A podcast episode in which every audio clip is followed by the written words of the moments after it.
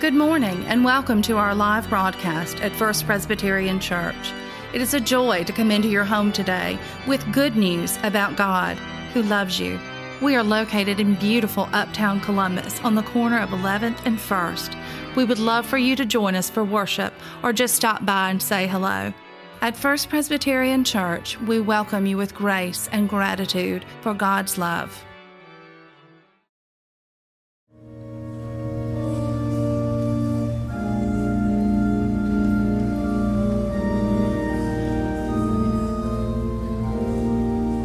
First lesson today is 2 Corinthians chapter 5 verses 6 through 10.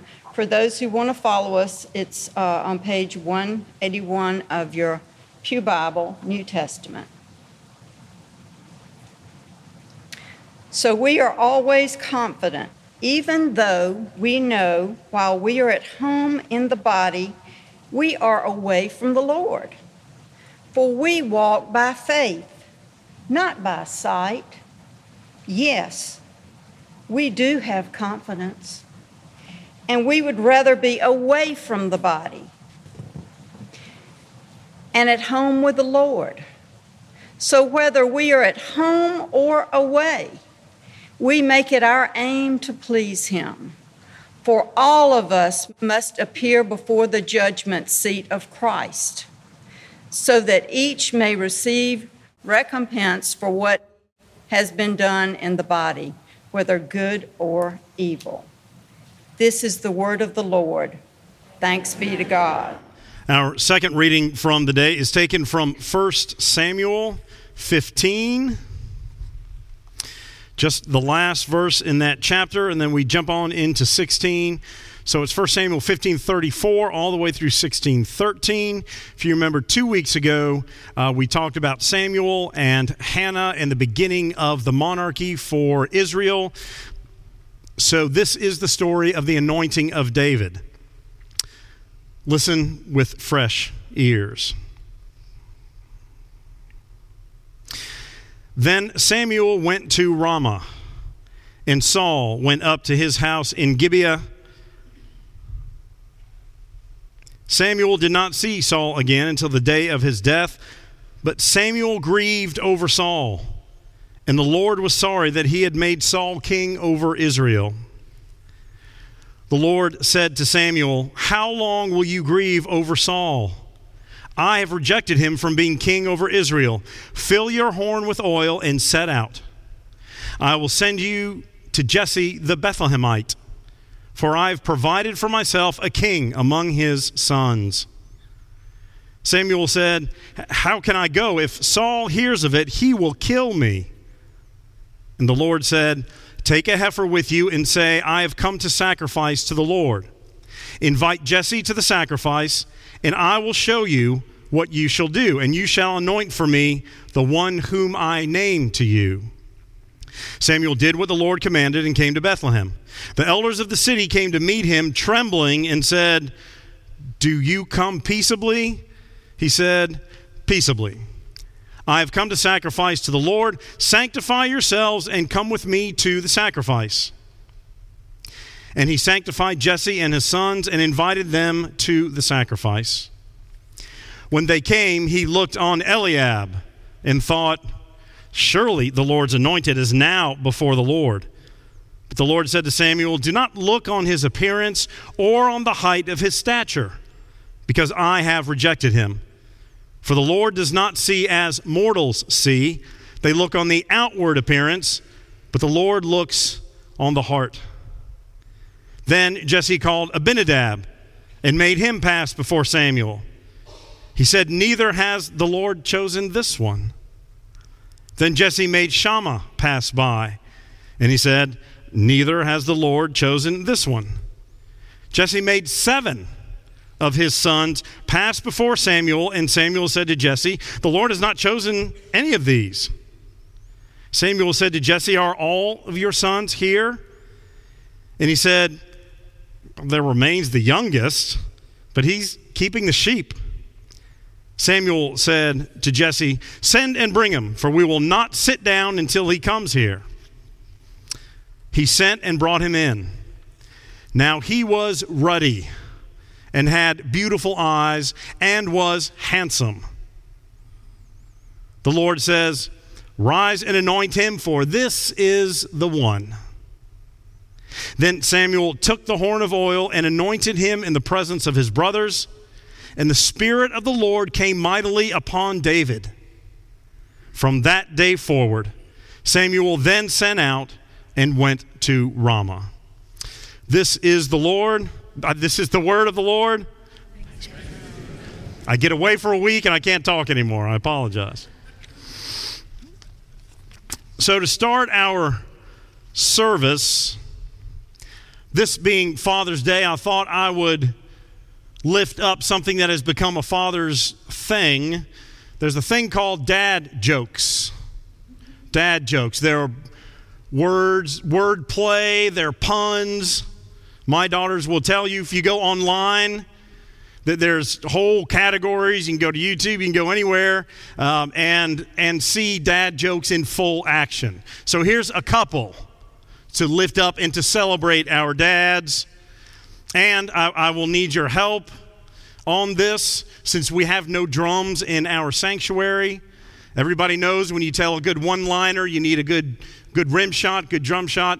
So I need you to go, but um, after each one. Ready? Let's practice. But um, okay, here we go. What did the buffalo say to his son when he dropped him off at school? Bye, son. But um, it's a buffalo, it's a bison. What do you call a dog that can do magic? A labracadabrador. But thank you. How many tickles does it take to make an octopus laugh? Ten tickles. Ten tickles. But um, thank you. A termite walks into a bar and asks, Is the bar tender here? But um, he wants to eat it, and he's asking about the wood. I don't want anybody to feel bad because they may not. Okay, and the last one, the last one, everybody can use if you're going to lunch today. So get ready, you can practice. If there's several families together and there's several dads, you can decide who gets to say it.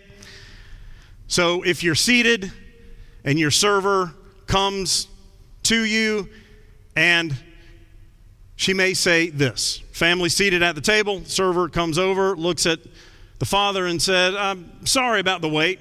I'm sorry about your weight. And the father says, Are you calling me fat? Sorry about your weight. Sorry about your weight. Perfect pun. Good dad joke.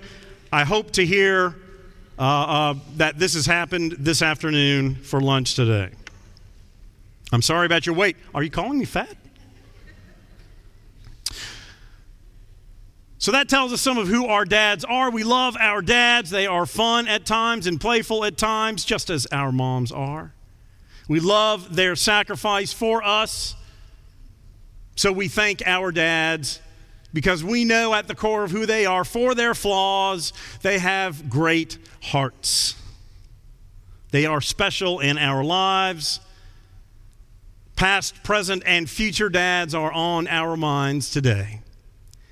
In this passage, it also talks about the hearts of who we are, what it means to be faithful, what it means to be a child of God as I said before, two weeks ago, we had kind of walked through the beginning of the Old Testament and looked at how the monarchy starts.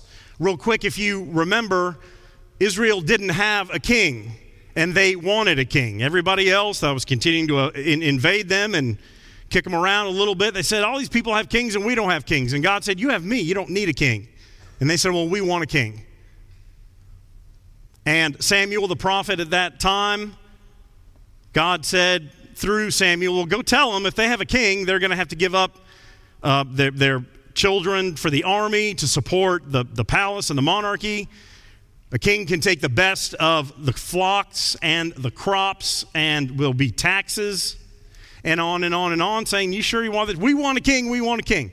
Okay, okay. So God chooses Saul.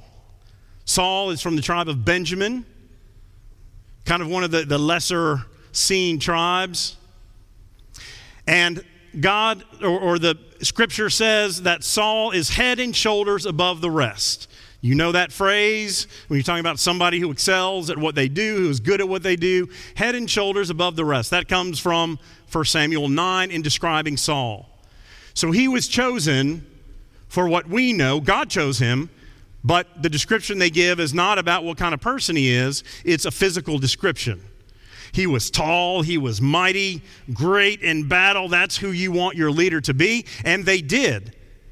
One of the reasons they wanted and cried out for a king because a king was a military leader. And they continue to get occupied and sacked and beaten down by these other countries that have bigger and better armies than they do and a king for a leader. So understand it. We can't fault them too much. Excuse me. So God chooses Saul, and Saul does his thing for a while. And then it goes bad for Saul because he refuses to listen to God in one specific place. After Saul is wiping out a particular, coming through war, God says, I want you to wipe them all out. Their crops, the men, the women, the children, everybody, the kings leave nobody alive. I know, hard passage in itself, but very different to our current ears than the culture and the world was at that time. Very different now than then, but it's what we are, are told God says. And so Saul, like we, we might do, wipes out everybody except some of the choice cattle and crops and the king, Agag, A G A G, the king. And the Lord is displeased and sends Samuel to him and says, What, what are you doing? We told you, God told you, you wipe everything out. You don't save a thing, everything is to be destroyed so they know the power of God and that God is here in this place. And Samuel realizes he has done the wrong thing, tries to repent. God doesn't really let him. So at that point, Saul begins to decline as a leader, and the Spirit of the Lord ceases to be with Saul. And there's a lot of speculation that at this point Saul kind of become loses his spiritual focus, loses his mental focus, and if you remember early in the relationship of Saul and David, which we'll get to a little bit later, David plays the harp, plays the lute for Saul to calm him down when the evil spirit comes upon Saul. Only David can calm him through his music. So things start to go bad for Saul here. And God all but abandons Saul for his mistake of not listening and obeying God in this military command that he gave him. So now the shift moves. The monarchy has begun. Saul was the first king. And God begins by, uh, we, we see the end of chapter 15 and tells Samuel, How long will you grieve over Saul? Again, God not so compassionate with our friend Saul here.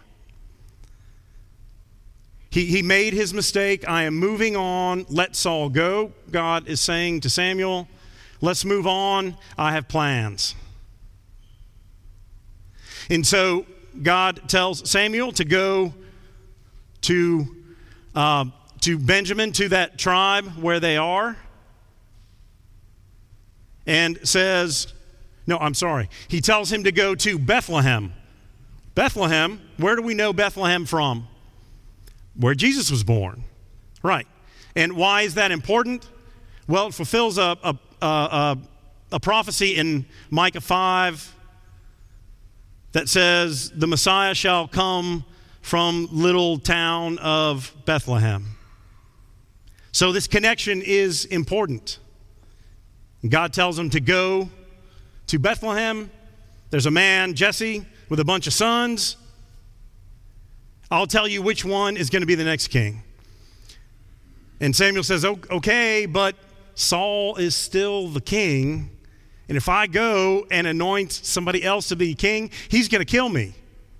God says, Okay, well, take, take a heifer, take a cow with you. Go on up there and tell them you're going to do a sacrifice, which is one of the things that prophets of that time did. They would travel and help people atone for their sins through this physical sacrifice of these animals that would lead ultimately to Christ as the last sacrifice that would need to be made on behalf of humankind. And just tell them you're there to perform this sacrifice. Okay. So Samuel goes, takes the heifer, and the elders meet him out of town. Apparently, you didn't want a prophet to come in a way that was not peaceable because it says they were trembling when they saw him coming. If he was seen as the voice of God, sometimes that voice isn't always the one you want to hear. Often that voice says, as we see throughout the Old Testament, prophets have a hard job of relaying God's message, and often that message is, you, you have turned away, you need to come back, or bad things are going to happen. That's not a message folks often want to hear. Believe me, I know. So they're not sure what Samuel's intentions are. He comes to the gates, says, Are you, they say, Are you, are you coming peaceably? He says, I am. Relax, take a breath, everything's fine. I'm coming peaceably. I've come to do a sacrifice with Jesse and his boys. So why don't you all come too? Elders and, and other important people in the city, y'all come too. We'll all do our thing. We'll do this big sacrifice together. Fine. So they go to Jesse's home. And there are eight sons. Let's just pause for a moment right there. Eight sons. Can you imagine? Some of you might. You have one or two or three or four. That's a pretty big deal. Eight. Can you imagine the trip to Disney World, Jerusalem? My camel smells. He's touching me. I want to stop for a homicicle. on and on. Finally get to Disney World Jerusalem. Hey boys, you want to want to ride Circumcision Mountain? Oh no, no dad, thanks. We're good. We're good. We're going to go to it's a small temple after all, hang out there. You you go. You go. Eight sons. Of course, back in the day, that's what you wanted. That was the goal. Why? Because the, the males were seen as being more important, producing heirs, although it takes, it takes two to tango. Everybody's got to do their part in that process. But to have eight sons was, would have been a, a place of stature and uh, importance and celebration for that family. So Jesse's got eight sons.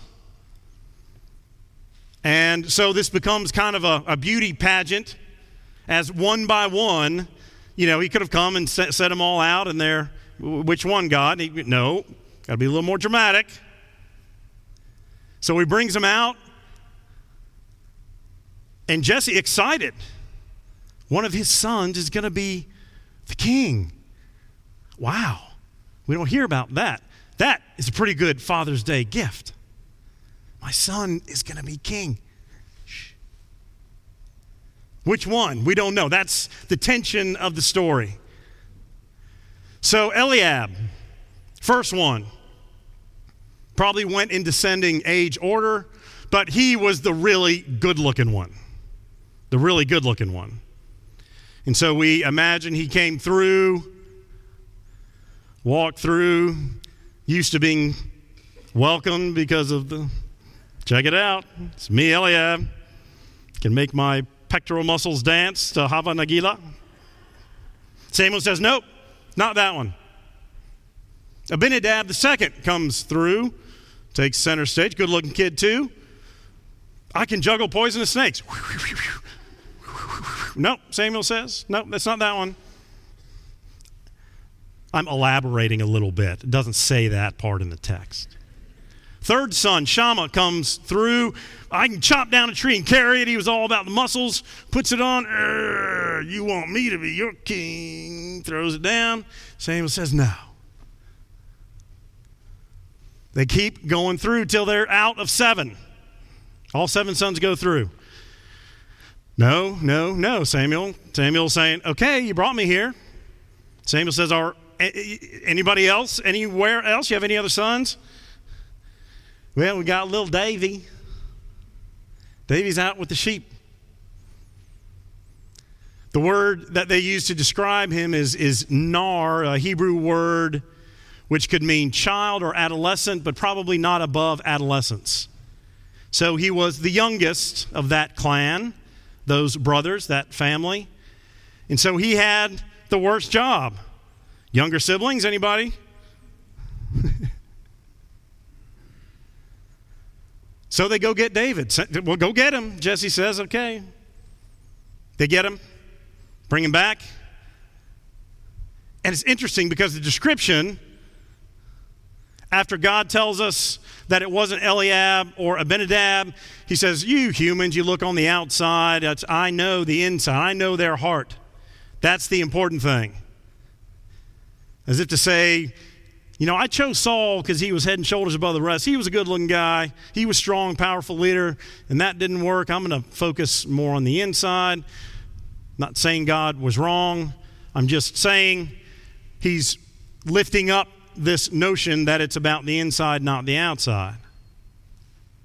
So David comes again, would have been prepubescent, perhaps, or right in the zone there. Maybe short, maybe gangly, un, not coordinated yet, catching up with your body kind of. I remember playing soccer and being in that place. I couldn't get all my limbs to work at the same time. So David comes, and the brothers are, David, are you kidding? Look at him. Little Davy, that's the one that we, you know, throw in the well every once in a while and dip his head in the trough. And I think he's bad now. I can't imagine back in the day. Oh, my goodness. So they bring David out, and God says, That's the guy, that's the one. He is ruddy has beautiful eyes, and is handsome.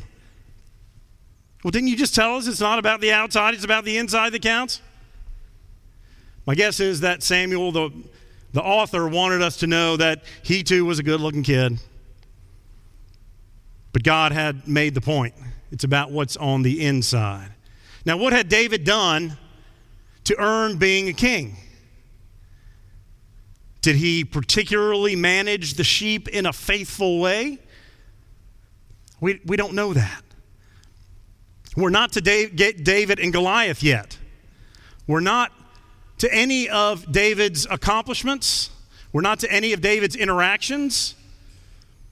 All we know is that he's a boy taking care of the sheep. And it may be just that clean slate that open canvas that God needs. Hasn't yet developed all the cynicisms of the world, those walls, those defenses.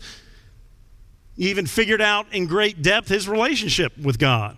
We know David is faithful. We know he knows his scripture because he calls on God and quotes God uh, as we get to subsequent stories. But we don't know a thing about why God chose him. He knew his heart. But my guess, too, is that he was a child. And what a great place to start raising and training people up, as Proverbs says. So Samuel does his thing. Here's the guy. Takes his oil, and if you remember, anointing was for a variety of reasons in the Old into the New Testament. Still, a lot of folks do that today. We may do that with a baptism now and again. Sometimes when we go visit folks, some oil can be used to pray over. So oil was an anointing was used for healing and also to set aside for a special service. What does the word Messiah in the Old Testament and Christ uh, in Hebrew and uh, Christ in Greek in the New Testament mean? The anointed one.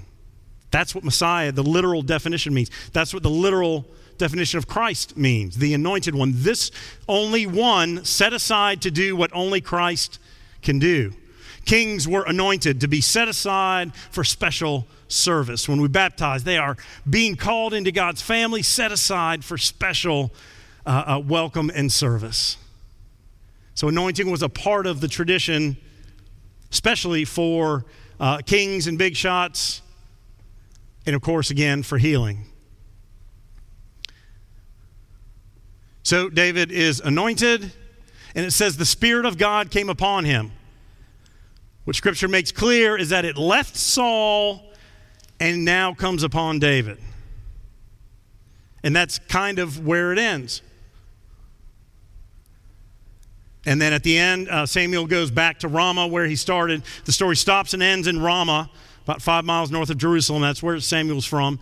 Went to Bethlehem, back home to Ramah. What has changed in the story? Well, David's family and everybody there knew that he was anointed, but he wasn't yet king. He was chosen and anointed to be the future king. Saul still sits on the throne. David is still a shepherd. And our rough guess is that David is about 30 when he becomes and claims the throne and becomes king of Israel. So we're in about a 15 to 20 year window from this time where the shepherd boy gets anointed and the time he will claim for himself the monarchy. Lots will happen in between. We'll get to that in the next couple weeks. I love David's journey because it's our journey as well. So, number one, God is working behind the scenes. Even though nothing really changes, Saul is still king, David is still a shepherd. But from this point, things will begin to happen in their parallel, and then they will cross big time in their paths and their journeys together. They will involve one another in specific ways. But now nothing has changed, but everything is getting ready to change. And sometimes I know we look at the world and we think, gosh, where is God? We don't see God. We want to see these miracles and know that God is active in the world. Trust me, friends, not only on a daily basis can we look out and find miracles, should we be looking for them to see God working in big ways? God is working behind the scenes. Through you, through me, through others in this world to try to bring people back to God, Jesus' main mission, reconciled God and humanity. And we are to continue to do the same thing, even when we don't see or feel direct change. And of course, the second part of this, the one that we always kind of focus on in this passage because it's right and good, and that's what it says that we are to work on looking at the heart of a person and not their exterior. We judge so much on how we look and how others look. Our culture thrives on beauty tips, fad diets, ab machines. Why? Because we want to look better. We want to be healthy. That's a part, those two can often go together.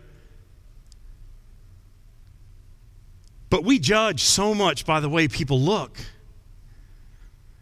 And you don't need to throw that away. That's not all bad. If I come at you with a, a, a gun in one hand and a, and a wrench in the other, and I'm running after you angry, you might judge me as being a threat. You need to turn and run, get out. Judge, judging can influence us and help us, it, but it's just one part of the input as we meet people. It's okay to look at somebody, see how they're presenting themselves, because we do express ourselves through the way that we dress. If you see me at Publix and I look like this with the robe on, you know exactly who I am. You may say, What are you doing? But you may see me at Publix in shorts, a t shirt, and a ball cap you'll know that I'm probably not working that day or I don't have a service or, you know, it relays information right away about the person. We can express ourselves in the t shirts we wear and the, the, the, colors and styles and uh, whatever. All that says a little, just a little bit about who people are. But what we are prone to do is to take the way that people look and make that 100% of what we know and think and make conclusions that may not be accurate. We put them in that box and we think, oh, I got it. I saw what she wore. Well, you don't. But it is some information. So you got a preacher box. I'm in there. I just ask you not to close the lid. Because as we get to know each other more, we're going to find out more things about each other. And you can continue to fill more of that box as I will. And as you look and judge and meet people in the world, that is, I think, our challenge. Judge people fine. We're, we're not not going to do that. But don't let it just be on what we see on the outward experience and outward appearance. God says, I know the heart of people. And we are so manipulated by physical beauty you, you think of songs and movies and books and public media obsessed with the way that we look, physical attraction. Those of you that uh, know and, and love C.S. Lewis and have read the Screwtape Letters, this is right in the zone. The, the basic premise of the book is that there's a master devil.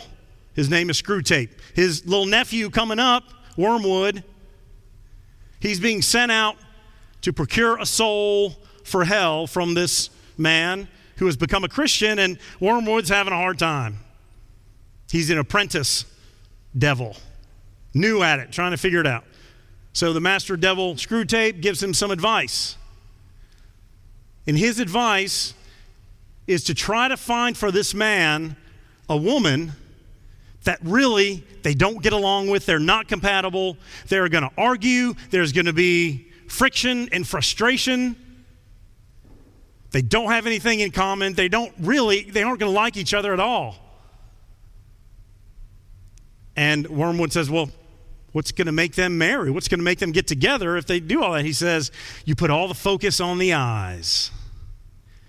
You make them, in essence, attracted to each other, and through their attraction, they will put all their cards and think that they are perfect for each other, that they love each other now and forever because they're good looking and physical intimacy is a part of that as well. And then when they do get married and they realize that there's so much more to life, then they'll be doomed when they really figure out who each other is, are. And we struggle with that as well. So hard when we're young to be called to one another Romance is a part of that attraction. Of course, it's a part of who we are. We celebrate that. We should celebrate our sexuality. But so often, we buy into the culture that makes it impossible for us to attain any kind of goal or standard of satisfaction because it's always presented in a way that is unattainable. And that's what Screwtape says. Let's do this. They will never be able to attain that level that they think because it's just physical external beauty we'll get them that way. And God is saying, let us not be manipulated by it. And so hard, I know, I know. But we have to take that next step to seek the heart of a person, not just the way they look. And again, you can make some, some, some conclusions, but don't close the box on them. You need to spend some time with them. You need more interactions. And then each time you put a little more in the box to figure out who they are. Maybe that box will start to fill over the more time you spend with them, or maybe not. Maybe you had them figured out from the start. At Montreat this week, so we were there for a youth conference. So there were over a thousand young people from all over the country. And the theme of the week was Lift Every Voice based on a hymn that's in the blue hymnal that we use in the chapel. It's not in, in our one that's a little bit older that we use in here. Basically, an African American hymn talking about the ills of slavery and oppression and freedom, redemption from that. The idea that to lift every voice is just that to empower others to lift their voice, to help us lift our own. What a great theme for young people. Get them to claim their voice, realize they have one, and to lift it for the ways they believe God calling us and them to, to use it, as God does for all of us. So it was really interesting conference. There was a lot of lefty and righty conversations about politics. There were a lot of majority minority conversations. In their small groups, so they, we all come together in the morning, keynote speaker, uh, uh, music, uh, uh, we do little energizers, they call them, we dances to wake us up, that kind of thing. And then they go to small groups as a laboratory to kind of process what's just been presented to them. And they did things like having mock debates about silly topics, but the topic wasn't the issue. It was practicing disagreeing safely and with respect. Holy moly. How do we get our government to go to a Montreat Youth Conference?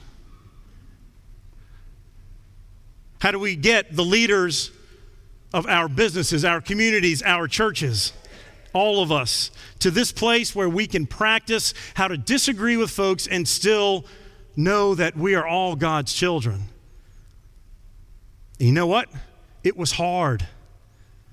And it didn't always work. Feelings were hurt, but voices were lifted. More, this year, more than any youth conference I can remember, it was a practical application that we used there that is difficult.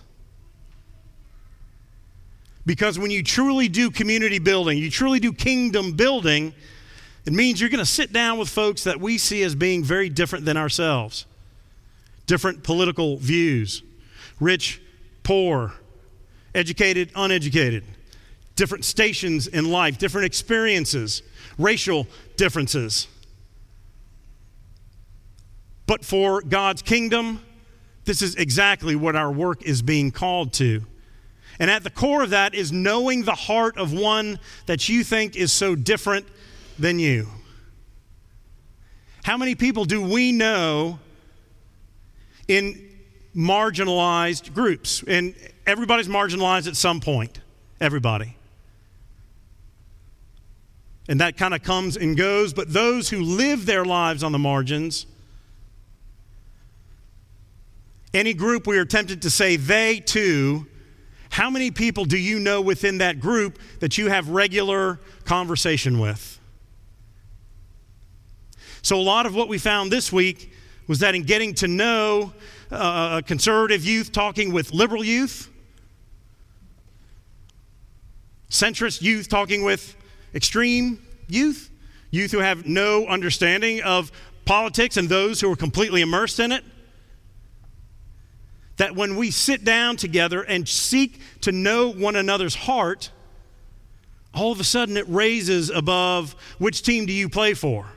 It rises above which political team do you play for, which means which set of values do you think are all right and the others are all wrong? When we know one another's heart, and it's hard work and it's not easy. But the more we can reach out to those groups, especially the ones that we catch ourselves saying they, the more we get to know one another's hearts. And if we can do that with a sense of respect, even though there's a lot at stake, even though there's a lot of passion, even though there's a lot of love and faith, and we know that we're right from what God tells us, well, so are folks on the other side of whatever issue we get and seek to know one another's heart, this world will change. I can't control politicians. That is a broken system. As great as our country is, it is a broken system with power and greed and questionable motives for seeking office and then being in office, no matter who's in office or what side is predominant. But we as Christians should be better and rise above all of that mess. Not to mean that you don't take a stand, of course you do, and you use your faith to do it. But you may believe differently on an issue than I do. But if we know that we are loved by God and we respect one another for what we're trying to do, then we have risen above. We get to know the heart of one another. And even if we can't agree, we can respect one another. That's the only way we can move forward. And we have to be the example for everybody else because it just ain't going to happen out there. It's just going to get worse. So let us literally take to heart what God is lifting up here. Number one, through David's anointing, we know that God is at work behind the scenes. Whether we see it or feel it or not, fear not, fret not. God is with us, and God continues every day to transform this world, and especially through us, if we allow that. And secondly, work on the heart of those that you get to know, both people you love and people you don't people who challenge you that you think are so wrong and stupid and destructive and dangerous. Maybe that's your boss, maybe that's an odd person in your friendship group, somebody in your family, politicians, could even be your preacher. Not me, but maybe others.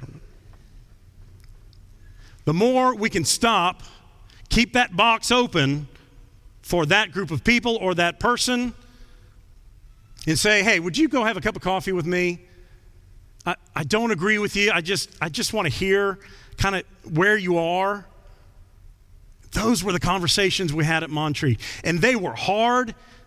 I don't know that we resolved a lot, but they practiced this kingdom living.